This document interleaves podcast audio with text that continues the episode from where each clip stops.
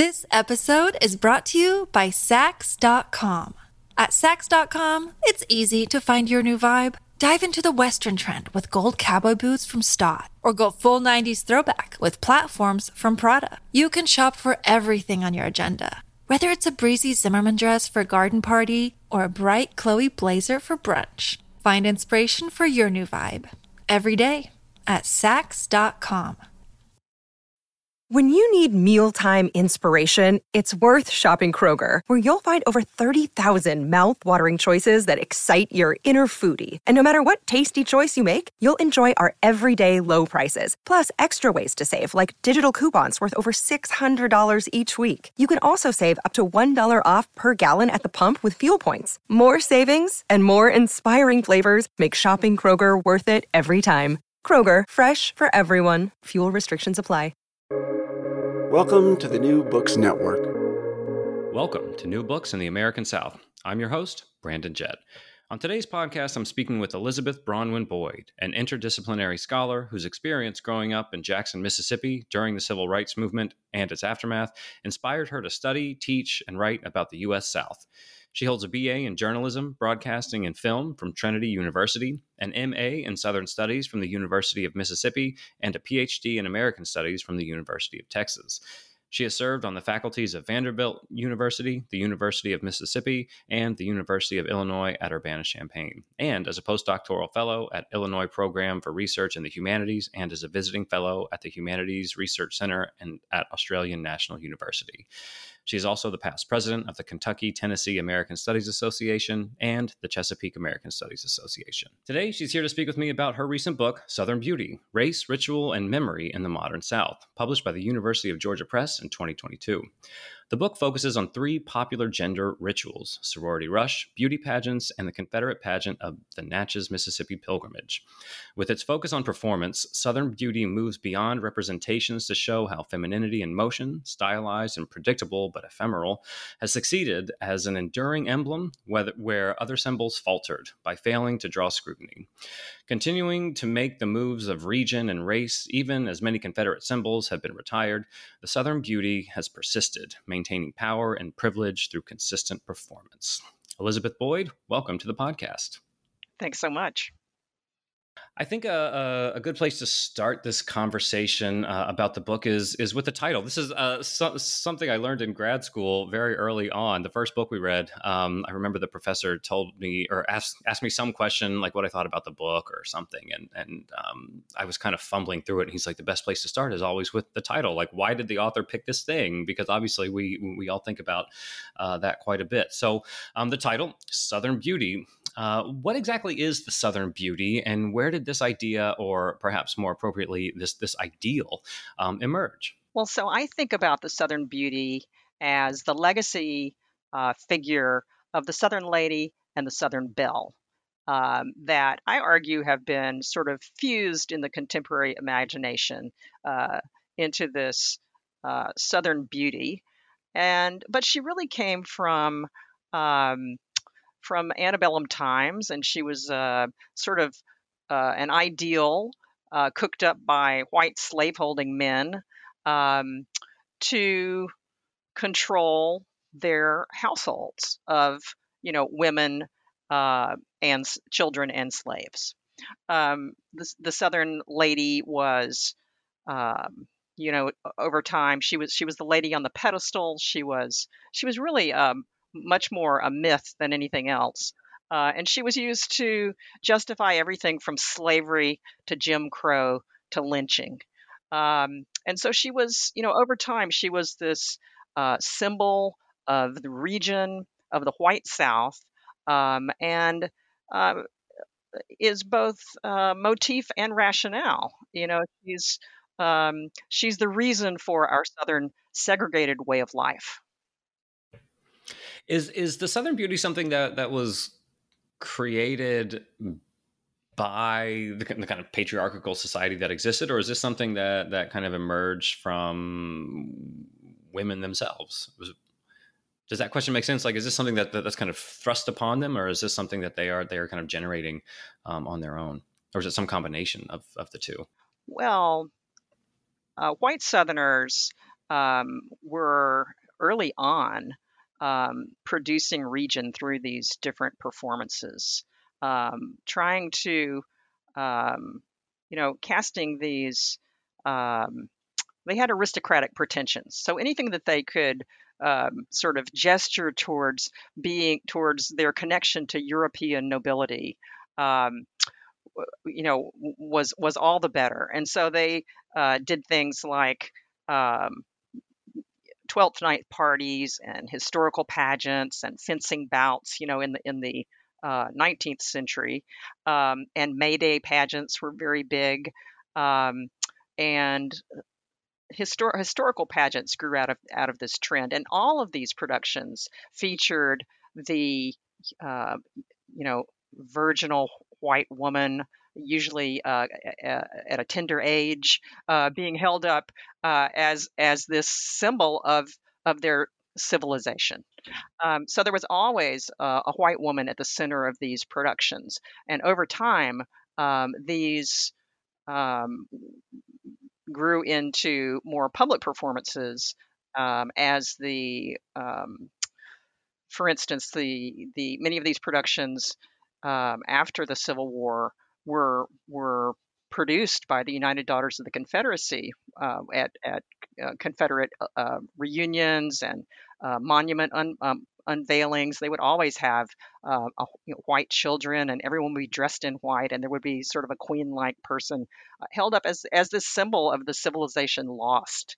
so it was very much a lost cause thing. And I look at how when those when those um, Confederate veterans when the last one finally dies off, um, that that impetus, that that sentiment has to go somewhere. And what happens is, uh, you know, that's around 1920. And in 1921 is when the Miss America pageant starts. And so there's this shift from the ideal woman, um, the Southern beauty, um, being on a pedestal to moving to pageantry of all sorts parades, pageants, competitions, historical pageantry, tableau. Um, but so she moves, uh, it was really a pretty easy shift. And my uh, book, uh, w- I'm sure we'll talk a little bit about this, but um, also looks at how that happened and why uh, the southern states uh, became so prominent and successful within beauty pageant competitions. Mm-hmm. Absolutely. Yeah. I, th- I, I, what, what I really like this book, and I talked to you about this off, off air, um, is that it's, it's kind of outside of the, the typical kind of historical book that I, I would look at. I study like criminal justice and crime and violence and things like that. Um, and so I'm always excited to read something like fresh and new that maybe wouldn't have have come into my bookshelf otherwise. Um, but you know, when when you look at criminal justice in the Jim Crow South, you you engage with with topics like lynchings, and and there you see a, a kind of idealized woman also at the kind of center, uh, who's of, at risk of right, those right, at supposedly risk bestial black men which was also another big figment. I mean, it was all cooked up by uh, white patriarchal men um, justifying their control of the entire society. Yeah, and it was just really, I don't know if nice is the right word, but uh, it provided me with a little bit more context as like this wasn't just like an 1890 to 1920 phenomenon. This is something that has been perpetuated, um, you know, since since the antebellum period up in up into today. Um, so yeah, uh, yeah, let's let's maybe get into some of these rituals a little bit because that's really the the fulcrum around which the book unfolds. So as I mentioned in the introduction, um, you focus on three popular rituals, and these are things that I'm assuming many listeners will will be familiar with, at least maybe one or two of them. Um, and this is uh, sorority rush on universities and college campuses, uh, beauty pageants, both both at the kind of national level, but also at, at the very localized level, um, and then you have the Confederate pageant um, and and you look at this in Natchez, Mississippi, in particular. And as I suggested, well, maybe most people or some people know about some of these. Um, just to make sure everybody's on the same page, uh, could you maybe just briefly explain what what each of these three rituals are? Of course, and of, and I did choose the three um, in part because they were they are so familiar to white Southerners, and many young women have participated in one or more of these rituals. So, sorority rush, uh, which is now called uh, recruitment, but I believe that everyone knows what I'm talking about when I say sorority rush, um, is is the method uh, by which new members are selected for these exclusive uh, private Greek letter organizations on college campuses. I refer to it as a feminine stratification ritual, where you know the the groups with the most um, the best reputation and the most popularity uh, and the you know and the most money and the most everything the best gpas they seek to find uh, new members who will contribute positively to continue continuing that trend. Um, and through them, of course, the the big uh, social magnet um, is is the ability to uh, attract these girls like a magnet, and then uh, through them, the right fraternity men are delivered.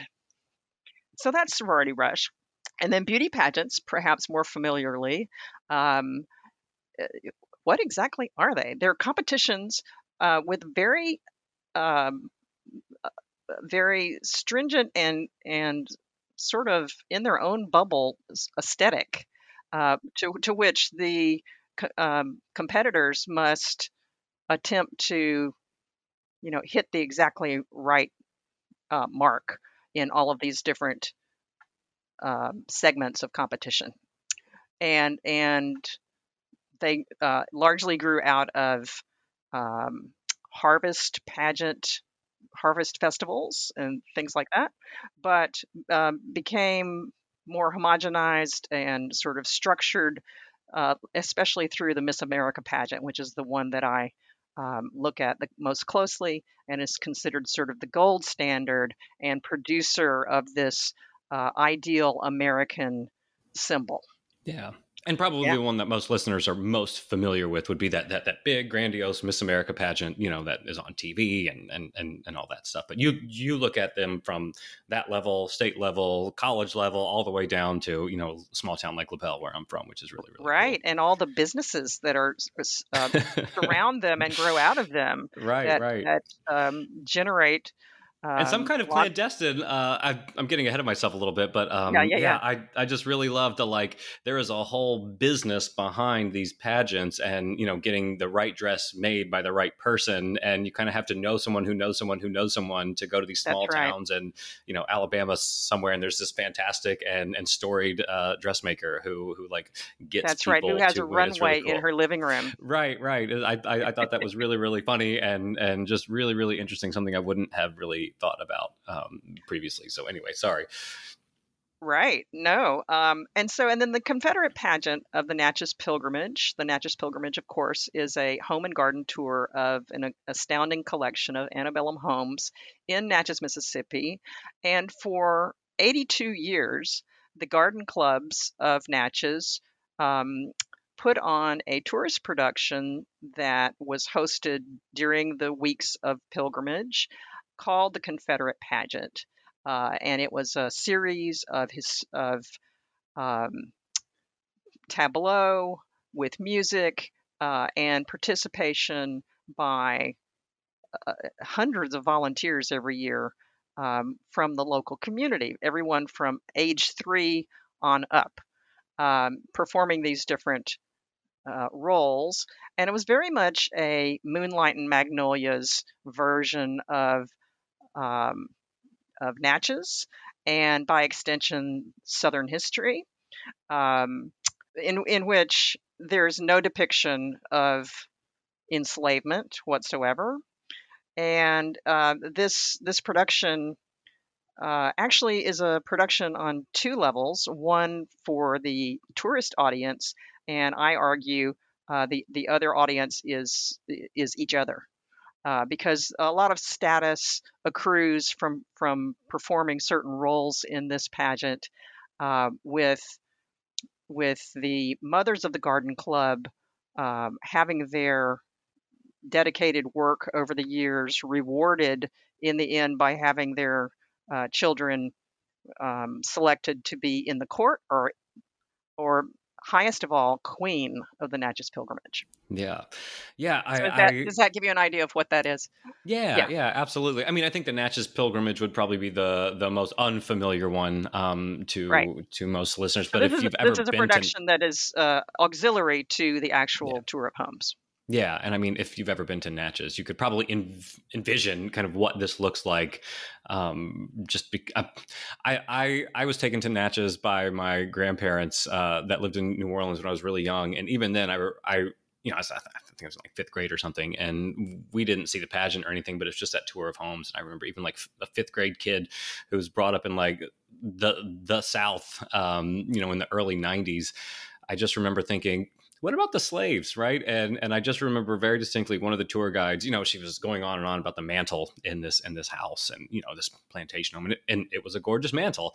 Uh, but you know that's that's when i said it. I was like yeah like what about the enslaved people? And i just remember her response was uh, they got new clothes at christmas and were treated very well. Ne- you know and then like next um, you know like that's that's where we're, we're going. And i think when when when i was reading that portion of the book I, I i don't know much about that pageant but i was just kind of like yeah this this, this seems to kind of fit in with what I, I perceive and, and remember uh, Natchez to be. Um, I'll say this. I, I uh, liked learning a little bit more about sorority rush. Um, I, I went to a, a, college as an undergrad that didn't have a very robust Greek system, um, and so I knew a couple of people who were in fraternities and sororities, but but it wasn't quite this this, this grandiose production that you described. Um, but it wasn't until I got to my PhD program um, that was a big, you know, flagship state institution in the South, uh, that I was really exposed to what Rush looked like. Um, you know, I obviously wasn't participating in it, but you know, some students were involved in it. And you could just kind of see it on campus. And I was like, "What in the world?" I mean, it is it is an institution, kind of within this institution, um, but it was something that was was a little foreign to me. I didn't really know all that went into it, um, and so I I really really appreciated that that kind of level of scrutiny and, and kind of an insider look into what goes on um, in, in yeah so in each rush. of each chapter that deals with these uh, rituals i go behind the scenes and also um, base my analysis in part on a series of taped interviews that mm-hmm. i did so let's talk a little bit about that. Um, you you described your research approach as, um, and I love this, necessarily eclectic, um, and you said it was designed to illuminate wide-ranging but related questions from multiple vantage points. Um, so what what was this research process like for you, and what kind of sources did you rely on? Well, you know, let me back up just a second, Brandon, because I have to tell you how I how I got interested in researching this in the first place. I had been living in Texas. I grew, I did grow up in Mississippi, as as your introduction noted, uh, but I had been away for a few years, and I came back to work on my master's in Southern Studies at the University of Mississippi, and I was just sort of hit by this wall of competitive femininity. It was everywhere. And I kept thinking, whoa, I mean, I had grown up with this, but uh, it was really something to see. And I saw so much of it being there at sort of uh, ground zero of Southern beauty culture uh, at the University of Mississippi. And so uh, the other thing that was going on was that uh, um, scholars were starting to investigate um, uh, the idea of whiteness and especially of Southern identity as coded as white. And I kept thinking, how could that be? That's so absurd on its face. Um, the South has always been at least biracial or even multiracial, and we have always lived in close proximity together. Um, and so I, I, started thinking, well, if Southern identity is coded white, what does femininity have to do with it? What are maybe these rituals? Because I started asking myself, what's going on here? As you said, it's so bizarre when you see some of these things going on on campus. I thought there must be something else more significant going on than just picking new members.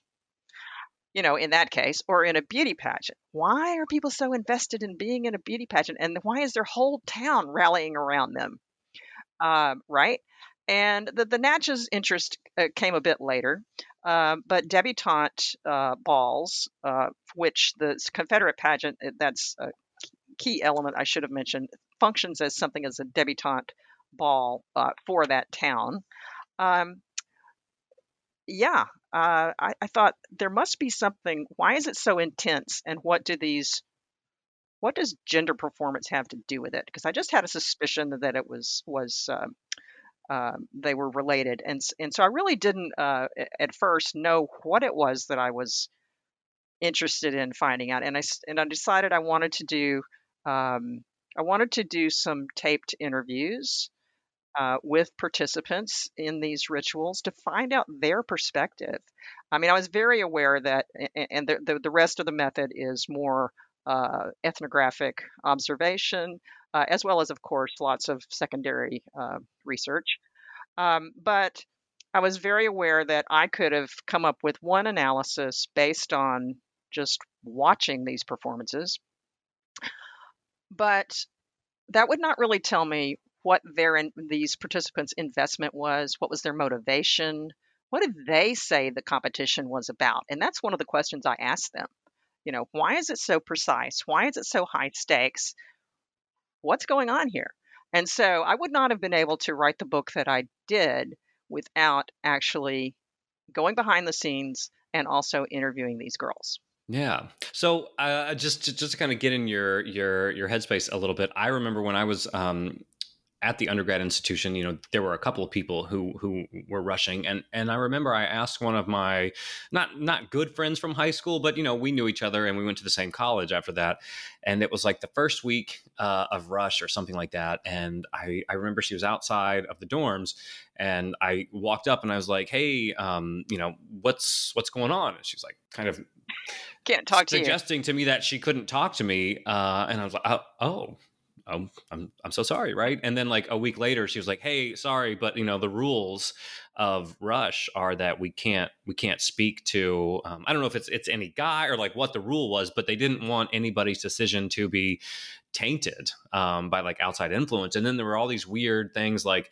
you picked your top three or four, and then the sororities picked their like if you match your top with their top, then it works, and and and if it didn't, then like you're out. And I was like, oh my gosh, it seems so cutthroat, um, and it didn't really make much sense to me. Um, like so I wonder, day. yeah, mm-hmm. a little bit. And so I wonder when when lot, when you had this idea and you think, okay, this this is interesting. Did did you just walk up to sorority rushies and say, hey, what's going on here? Well, you know that's that's the thing. You don't just drop by a sorority rush party. You have to have permission. And the same thing, actually, with all of the things that I um, that I studied, um, with the Natchez pilgrimage, especially being uh, closely held, if you will. Um, and so there, I did have to have permission in advance, and um, I know that I benefited from being a uh, white Southerner I was a Mississippian. I was a local girl, and um, I did. I probably did research a that that they probably would not let me do now. like actually going to that? these rush parties because because oh, yeah. you know uh, rush and I did it at the University of Mississippi and the University of Alabama. Okay. Uh, spoiler alert.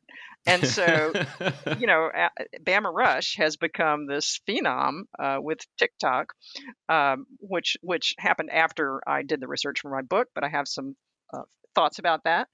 And um, yeah, I had to have per- permission of Greek life, and um, and then permission uh, from the young women themselves. But I have to say that, and I and I went to some chapter meetings and said, uh, because I had a friend in the history department who said, well, you know, Beth, what people, what students understand is a sign up sheet.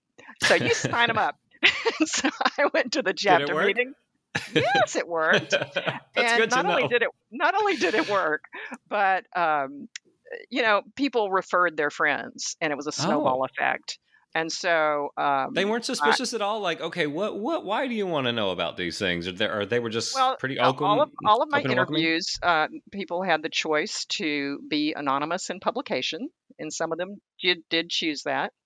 And uh, of course, I did uh, releases, informed consent, uh, based on um, typical folklore um, paperwork, and um, you know they were there of their own volition. They wanted to talk to me.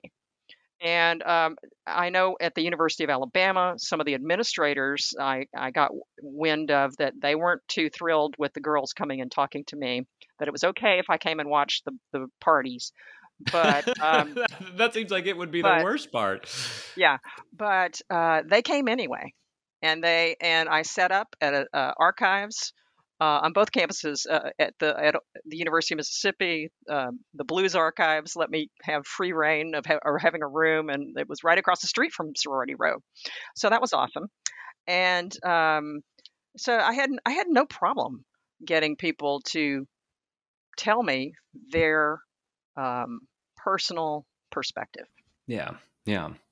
Well, I thought that was really fascinating because I, I was just struck by that one story where, like, when like my first attempt to try to understand Russian, it was like, no, we're not allowed to talk, and I was just just just really impressed with the amount of information that you were able uh, to gather from from these participants in something um, that that is is kind of secretive, right? Like that's that's part of the appeal to it is you know those who know uh, you know the appropriate dress and how you're supposed to comport yourself um, tend to do better in in these rush activities and in these pageants and and you know uh, in terms of placement and the the um, Confederate pageant that you talked about. So I, I just found that really fascinating that it is supposed to be kind of guarded, but yet um, you were able there's to get pub- such each, access. each of the each of these rituals, there's a public and a private side, and it's kind of funny to me because sorority rush makes a big deal about certain things being private, you know, their ritual, quote unquote, uh, and yet lots of people who join a different club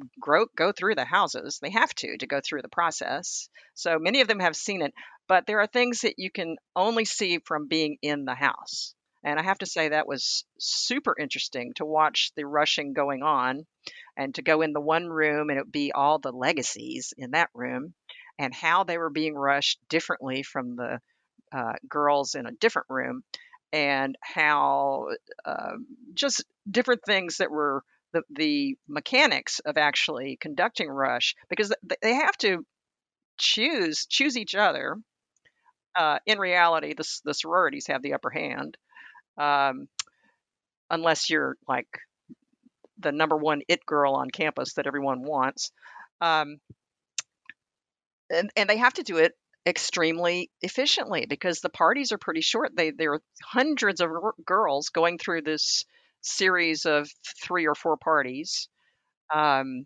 in the space of a week so it by necessity has to be pretty superficial but they also uh, as my book details there's a lot of advanced planning and research and uh, finding out about who's going to be coming through the door before rush even starts. And that seemed to be a pretty consistent theme throughout the the three rituals. Is you know you've got you've got the the public facing side of it, right? Where you know, Right. so if you take like the beauty pageants, for instance, right? Okay, well you've got some some some young ladies who are interested in this, and then they go you know work on a talent, and then they they get a dress, and you know then they go up on stage. I, I've never seen one, but then you know I'm I'm like assuming this is what happens, right? And then the crowd votes and they pick, and then there's a winner, and everybody's happy. But it's it's it's the behind the, crowd scenes stuff. vote. The crowd doesn't vote. The Yeah, judges vote. Yeah, like select judges, right? And it's like who you know, um, you know, who sponsored you, what businesses have have supported you, who who made your dress, what your family connections. Like it's just all this behind the scenes aspect of it um, that that right. I That found pretty consistent in all of them. That's Yeah. exactly right. And and in the quote unquote strong states of beauty pageant competition, with Mississippi being number one, Right. uh, because of its track record. Um, there, there's just um, more competition and uh, more tendency on the part of the pageant officials to make the contestants re- uh, compete um, repeatedly for several years before they will advance them to the next level of competition. So they're not going to choose Miss Mississippi uh, you know, like this Cinderella nar- narrative that she can just show up with her borrowed gown and etc. and win. Um, it's pretty much uh, a given that it's going to be somebody who is a seasoned pageant contender, and and probably a, a seasoned contender in that pageant. Yeah, like these these these are all really difficult things to break into. I have a daughter, um, and you know, as I was reading that, I was like, if I don't know anything about Rush or beauty pageants, right? And if she said, I'm interested in this, like my idea would kind of be that Cinderella story, right? She's like, okay, well, we'll go find a, a dress, I guess, and then we'll show up to the thing. And he's like, that that is not going to be the most effective route. Right. Um, then if you get to a really... competitive campus like these SEC schools that I yeah. um, depict, uh, if you did that, you would then find yourself competing with girls that have been prepping and preparing for Rush since the beginning of high school. Right. Because right. there's such a, a, a, a, um, what's the word I'm looking for? Uh, a pipeline from certain schools. There are uh, certain schools and certain towns that are favored over others, and um, girls are protecting their reputations in particular in advance in case uh, the sorority girls, where where they want to pledge, uh, hear about something um, off color that could really hurt their chances. This episode is brought to you by Saks.com. At Saks.com, it's easy to find your new vibe. Dive into the Western trend with gold cowboy boots from Staud, or go full 90s throwback with platforms from Prada. You can shop for everything on your agenda, whether it's a breezy Zimmermann dress for a garden party or a bright Chloe blazer for brunch. Find inspiration for your new vibe every day at Saks.com. Yeah. Um, so the book is is about more than just hey let's let's talk about this this ritual here and isn't this kind of uh, an, an interesting insight into these things you maybe don't know too much about? But you say there's actually something much more going on here. Um, and you argue that these young women uh, be it the sorority rushies uh, or the pageant contestants or the people who are taking part in in the um, Natchez Confederate pageant um, that that they've been charged with the task of what you call constructing region and linking this duty uh, to annual gender rituals crucial to, crucial to social success. Uh, and so I was hoping you could maybe uh, delve in a little bit into this idea of of these rituals in some way, shape, or form constructing region, right? Like what does that mean, and how do these rituals accomplish that? Well, you know, all regions are constructed. Um, you know, and and you do it by um, trafficking in in difference in in you know sort of convincing ourselves over and over that there really is something distinctive about the South uh, in this case, and it can come from um, uh, traditions and customs and um, retail items, and but it's also to do with uh, these performances um, that every year, like clockwork, um, allow these this, this the Southern Beauty to serve as this really central memory mechanism for uh, for for nostalgic white Southerners who want to see themselves as connected to um, to an earlier South, and often that is a South, uh, a segregated South in which they had privilege and um, yeah. So uh, the Southern Beauty is a is this central and really effective uh, performer. She she's she's a symbol, uh, but but her symbol is is made relevant by repeat performance. So you you there are things that have to be these annual traditions, um, and often they have to do with pageantry. I, I mentioned some of the early ones um, you know, the the early sort of European um, aristocratic um, assertions of, of May days and, and fencing bouts and historical pageants. But in, in the mid 20th century South, on college campuses, when you have um, massive resistance to uh, desegregation and to racial equality, the Southern Beauty is like that's her heyday. She is held up as this symbol of the white South. Um, and and I, I talk about her as um, it, basically being a form of passive resistance to uh, changing the South's racial ways. Um, that is the, the, the quiet, silent, lovely counterpart to that ugly, uh, violent, to use your word, um, you know, masculine, pa- uh, massive resistance. And so, um, she is continually held up in these productions. And if you look at the mid 20th century South, uh, on college campuses in particular, there's a beauty pageant practically every week. And I talk about some of those in, in, in the book. Um, but there are also other productions. Um, for instance, uh, when during football season, there would be, um, of course, homecoming queens and other types of queens.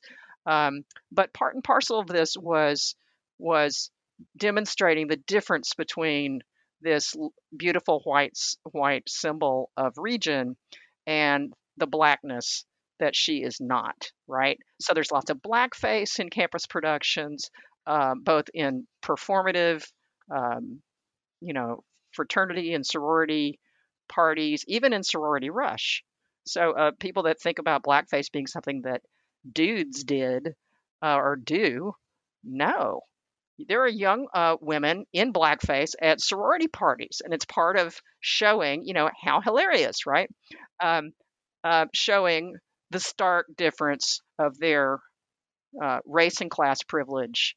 Uh, and there's no better shorthand way to do it than blackface. And it's this incredibly pervasive at college campuses, um, not strictly in the South, but certainly in the South. Okay, so help me make this connection here because, like in in my mind, um, I, I I have some friends and they uh, bought me uh, a man, like a Southern manners guide or something that they found at some some like antique shop or something from like you know like the 19th century at some point, right? And we're kind of reading through it, and sometimes I bring it to class and we like joke about you know these are the expected behaviors right? And and and i think in many ways they are they are kind of constructing or reinforcing this this southern beauty ideal. So help me make this connection between you know okay you've you've got this kind of paternalistic pressure in the 19th century that is kind of um, concocting this image based off of you know old old European standards and the Southern standards at the time, designed to like perpetuate patriarchy and and like racial privilege, right? How does that connect to you know some small town, you know, the Strawberry Harvest Festival queen? Like like like how how are those two things connected and how is how is the strawberry queen pageant and i don't know if that exists so so please don't get upset strawberry queen pageant if you're out there. Um, but you know like what is the connection between those two and how does this perpetuate that ideal that was crafted you know a century and a half ago? Well so the strawberry queen of which there are many. And i'm sure they're all wonderful. Right. Um, you know the, the, that's a good example because these harvest festival queens, um, they grew uh, grew out of um, the need for, uh, for instance, uh, I don't know about strawberries, but um, to use cotton or tobacco as a, as a larger crop example, to to sort of literally draw interest um, in people to to come and, and purchase at these festivals and fairs the excess yields all right? And so so these harvest queens and they were very uh, saucy and a little racy looking. Some of their their uh, posters and calendars that they were on uh, were quite provocative. You know they would be uh, caressing the crops or um, you know got uh, this tobacco some, you would never see it now. Right. Um, but of course, uh, what what's not depicted, and the and the queens are all white, uh, is is the means of production. There's no mention of the African American and white tenant farmers who actually produce the crop. So there's this again this sort of silencing and and um, you know not looking at the entire picture here, but still holding up this uh, white woman as an ideal. Now, you also asked about, and I, am not sure I totally addressed this, but about why uh, um, these coming of age rituals are important to producing region. And, and that has to do with it as well, because um, coming of age rituals, you know, they're all these within a certain uh, period of your lifespan it's just a few, it's a narrow window. And with these being sort of entry points for um, social success and status, um, the fact that they happen every year like clockwork means that they continually are re- or they reproduce the system uh, because every year there's a new uh, group of girls whose mother or whomever wants them to participate in this and they've been expecting to do this. For some people going through sorority rush, they've been expecting to do this their entire life, right? Uh, even the beauty pageant queens have a have a window from about um, I'm thinking about um, the at the state level. Uh, of course, there are many junior kids pageants, but those are you know they age out at I think age 23 maybe.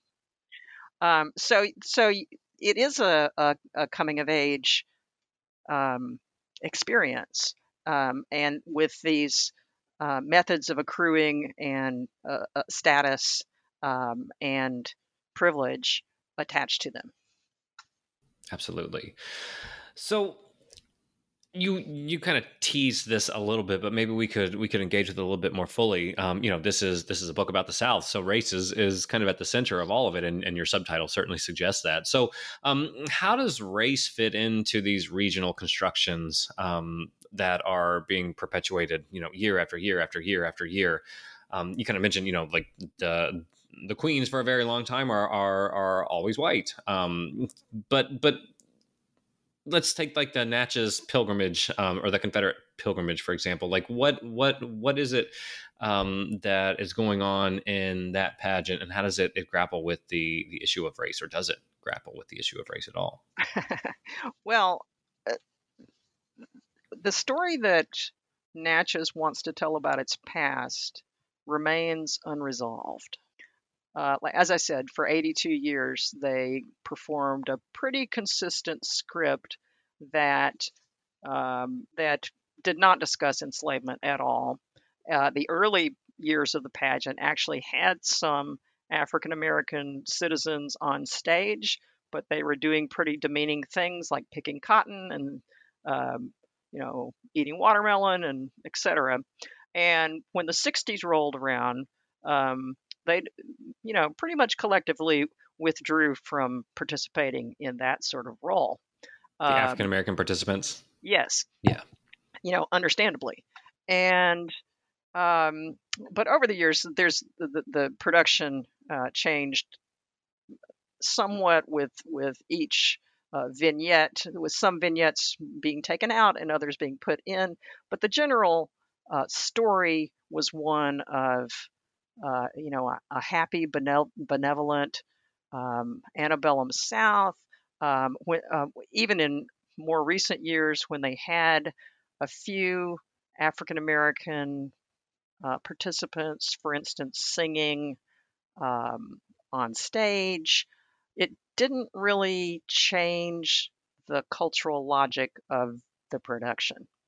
Now, a couple, a few years ago, uh, there was a radical break uh, there was a young woman who was asked to be queen, and she was a history major at Millsaps College, and uh, she said uh, it was Madeline Iles, uh, and her father's a, a, novelist, and she said, "Daddy, I unless you rewrite the script, I am not doing this." and so he did, and they had quite a different script there for a couple of years, where um, enslavement was depicted, uh, it was uh, discussed, and at the end, um, it's amazing that this is different, but uh, you know, it was recognized that the South had lost, and and, um, and it was it was quite different. Yeah. And then uh, a subsequent production um, kept some of those changes, but it was a little bit different, but also in a more progressive vein. And then ultimately, one of the clubs withdrew, uh, citing artistic differences. And uh, the remaining club has gone back to producing a pageant that's more like the original than uh, these more recent um, renditions. I have not seen the most recent pageant uh, because my, you know, my book ends at a certain point. But um, to me, it, it's it's nice to see uh, Natchez grappling with its past. Uh, what happened was for so many years and decades, when other uh, communities around the country were re- redrafting or doing away with some of these sort of um, nostalgic productions, um, they kept on and really didn't change it for a long time. They didn't see anything wrong with it, and then even after they realized that there was, they were sort of painting themselves into a uh, representational corner. Uh, they couldn't figure out how to change it, and the big sticking point was that uh, to change it, they would be doing away with this Confederate court scene at the end, which served as the debutante function for the queen and her court. So it became this issue of um, of presentation, as in debutante presentation.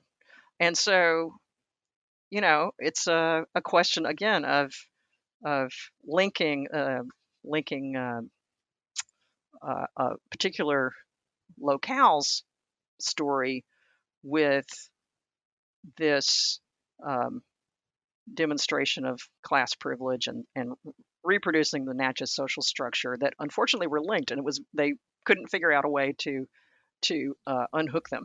Yeah. So I mean, if we're thinking about this, like, okay, maybe in the 1960s or something, right? You've got like segregated um, schools and colleges, and and but like surely, right? Like over time, uh, colleges are integrating um, sororities. Uh, I'm I'm assuming are are integrating these beauty pageants um, at at the local level, a state and national level, um, they're not just all white contestants anymore. So, so in terms of like presentation, how does it continue to perpetuate this this kind of idealized notion uh, of Southern beauty, but also this kind of racialized understanding of, of both region um, and and kind of feminine ideals um, despite some of the like more progressive changes we've we've you know undergone in this country in the last you know 50 60 years in terms of like integrating um, both black and white people into these formerly segregated um, institutions.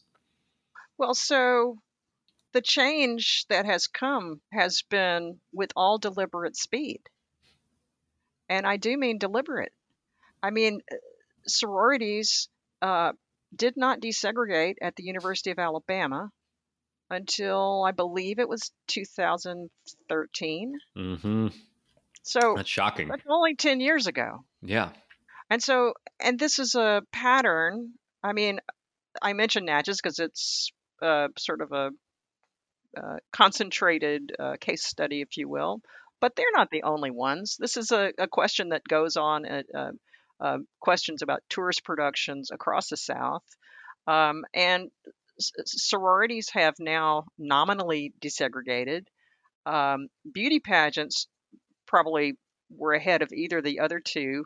Um, but as I argue in the book, the sort of cultural logic and, and parameters of the beauty pageant still manage to produce a lot of conformity no matter what your complexion is uh, in, from the contestants so that you may have this this young African American contestant who's outbells the other young women, right? Um, and so so the so it's not as much. There's a little bit of a color correction uh, with a few a few in some cases token uh, members of of these productions, but there has not been anything. For instance, I don't think that that uh, mainline sororities will ever uh, approximate the demographics of their states, for yeah. example. Yeah.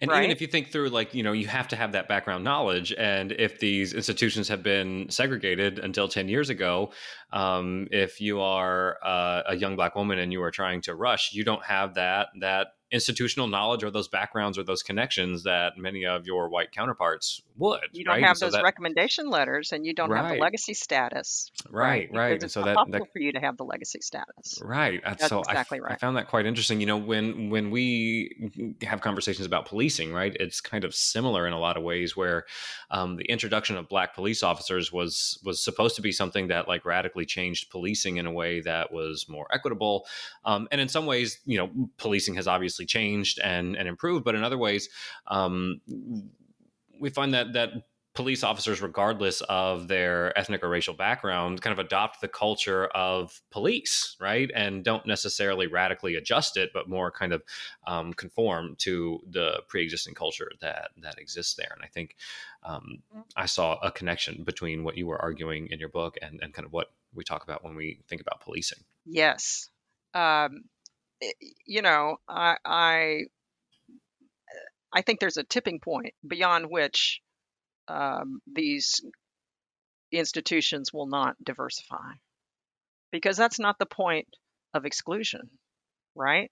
If you're trying to be um, to you know up your reputation on campus or whatever through joining a particular club or becoming a certain beauty pageant or being queen of the pilgrimage um, you're not going to get there um, well, you're you're inherently trying playing by the rules of an exclusionary system. Yeah, yeah. So, so I'm curious. You know, we've had this this reckoning of sorts over the last you know five five years um, especially concerning some of these Confederate monuments and you know um, parks and schools and streets named after Confederate general generals and and whatnot. And and you know we've we've seen monuments come down and schools be renamed. Um, but it seems like these these rituals that you bring up uh, have incredible staying power. And so, what do you think it is about about these rituals, Rush, um, the pageants that that have kind of I mean, people scrutinize them for sure, and some people criticize them, but but not to the point that you know people are are you know doing away with them completely. Um, so, what do you think it is about about these rituals that that that you identified uh, that that allows them to kind of continue to perpetuate this kind of Southern beauty ideal um, and kind of reaffirm this notion of you know uh, a white South um, in ways that that other things that did a similar um, thing have, have, have kind of been pushed aside. What is it with the yeah. staying power? Well, think about what is a symbol. A symbol, ha, uh, you know, promotes um, all sorts of ideas and emotions and uh, connotations to adhere uh, to it and to be this shorthand for um, meaning, right?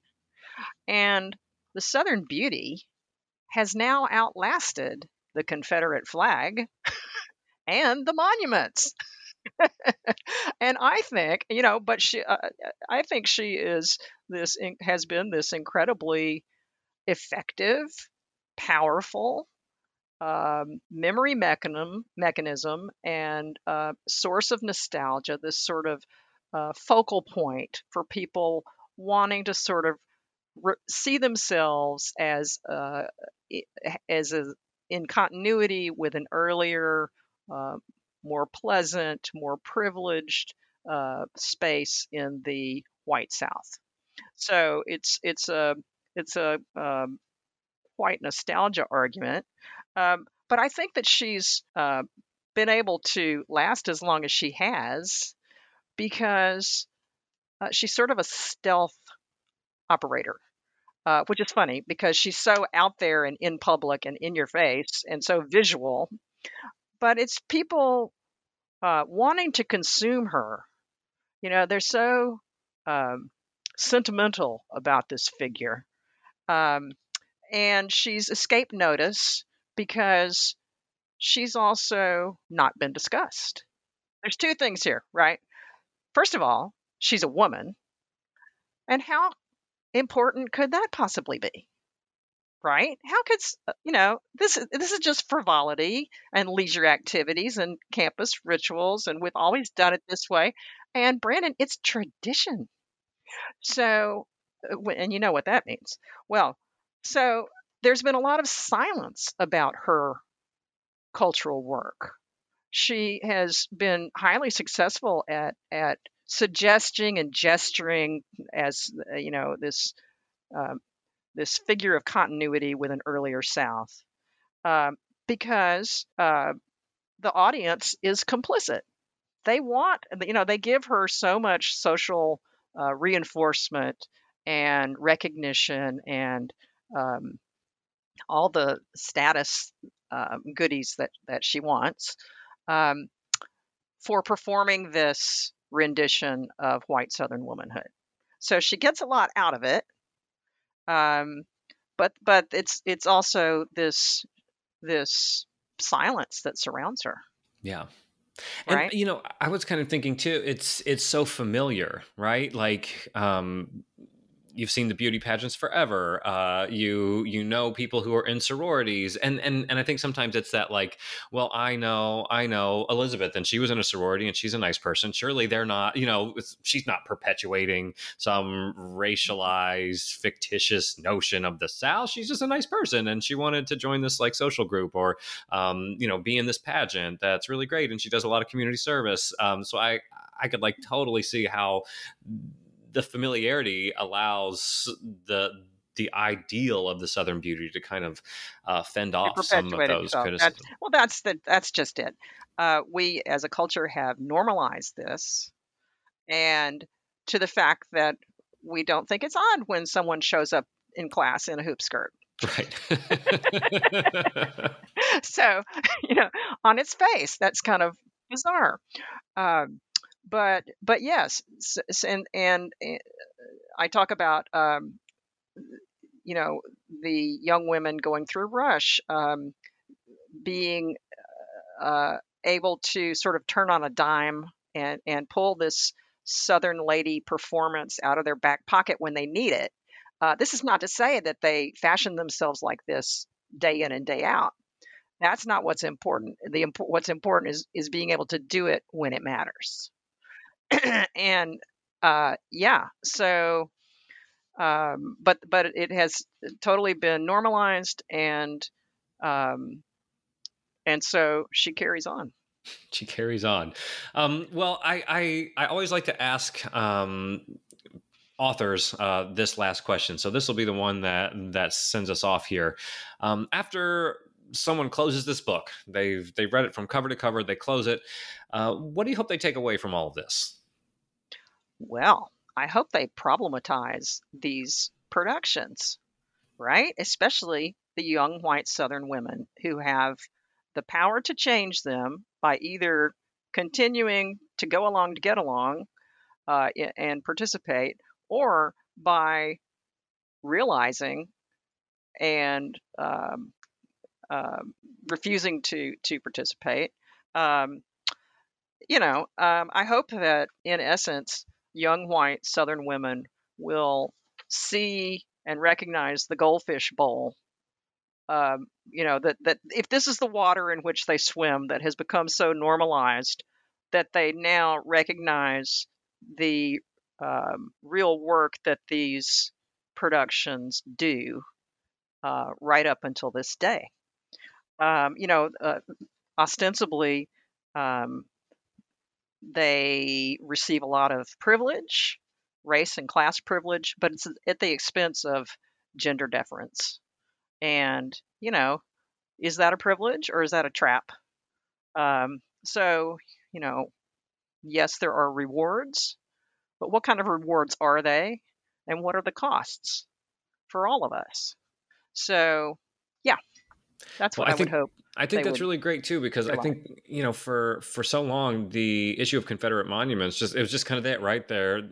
We would go to New Orleans all the time and Lee Circle. There's there's a statue of Robert E. Lee. It's just kind of what it is, right? Um, mm-hmm. and and and I don't think it was until there was was like a real um, kind of emphasis on no like this is what the confederacy was this is why this monument was put up when it was put up and this is the kind of thing that it reinforces um, that we saw this kind of slow movement but eventually it picked up enough steam that people you know like yeah i think we have to have to do away with this because it, it even though it's been normalized and maybe we don't necessarily think about it all the time it is it is reinforcing this notion it has been for decades. Um, and normalized so maybe, by white people. Right yeah that's right. right.